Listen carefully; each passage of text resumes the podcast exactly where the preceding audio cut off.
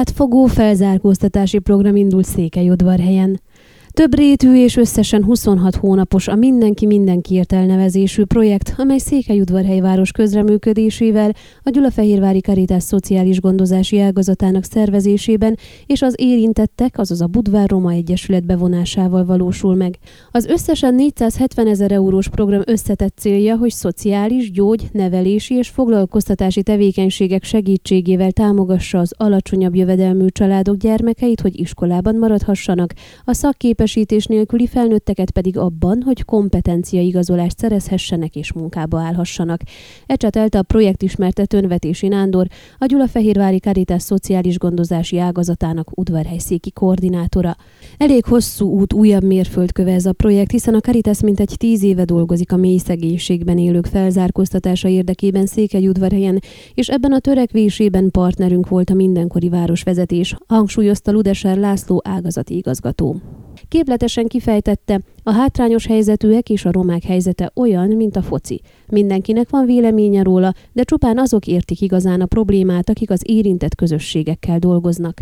A roma közösséggel együtt és nem a fejük felett kell dolgozni. A csíksomjói tűzeset ugyanis rávilágított arra, hogy rengeteg nehéz sorsú ember él közöttünk. Ugyan ők is felelősek a sorsokért, de segítségre is szükségük van ahhoz, hogy a közösség tagjai lehessenek, magyarázta az illetékes.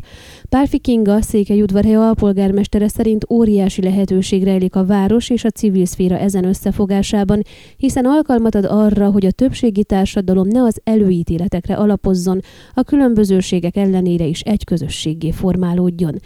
Székelyudvarhely városa a 90-es évek végén hozta létre a Budvár negyedben működő szociális központot. A Gyulafehérvári Caritas 8 éve végez oktatási és felzárkóztatási tevékenységet a Budvár utcai első tömbházban lévő központban. Az intézményben jelenleg három fős személyzet foglalkozik a gyerekekkel, de a tervek szerint mindez bővülni fog. A projekt részeként ugyanis korai fejlesztő központot hoznak létre, ahol nem csak a kisgyerekes családokat, hanem a várandós anyákat is fogadják. A cél hig higiénés, táplálkozási és egészségügyi tanácsadásban részesíteni az érintetteket. Ezek az édesanyák nagyon fiatalok, sokszor túl korán és teljesen felkészületlenül kerülnek ebbe a helyzetbe. Ezért fontos még a gyermekük megszületése előtt bevonni őket a fejlesztőközpont tevékenységébe, sorolta Vetési Nándor. A program kedvezményezettjei nem csak a Budvár negyedi romák, hanem a város bármely pontján élő segítségre szoruló gyermek vagy család. Mindezeken túl lesz szociális mosoda is a Budvár negyedi központnál, sőt a tisztálkodási és mosási lehetőség mellett a létesítményben munkát is kaphatnak a helyiek, sorolta Vas Orsolya, a Mindenki Mindenkiért projektvezetője. A felnőtteket képzésekkel várják majd, ahol tanúsítvány kapnak, de a központ a munkaerőpiacon való elhelyezkedésben is segít az érintetteknek. Lesz ugyanakkor időszakos helyszíni egészségügyi szűrés is, amiben a Városi Kórház működik közre, a vizsgálatokon diagnosztizált betegek további kezelésében pedig ismét segítenek a központ munkatársai. A projekt részeként ugyanakkor felújítják és újraindítják a szociális központban valamikor működő házi orvosi rendelőt is.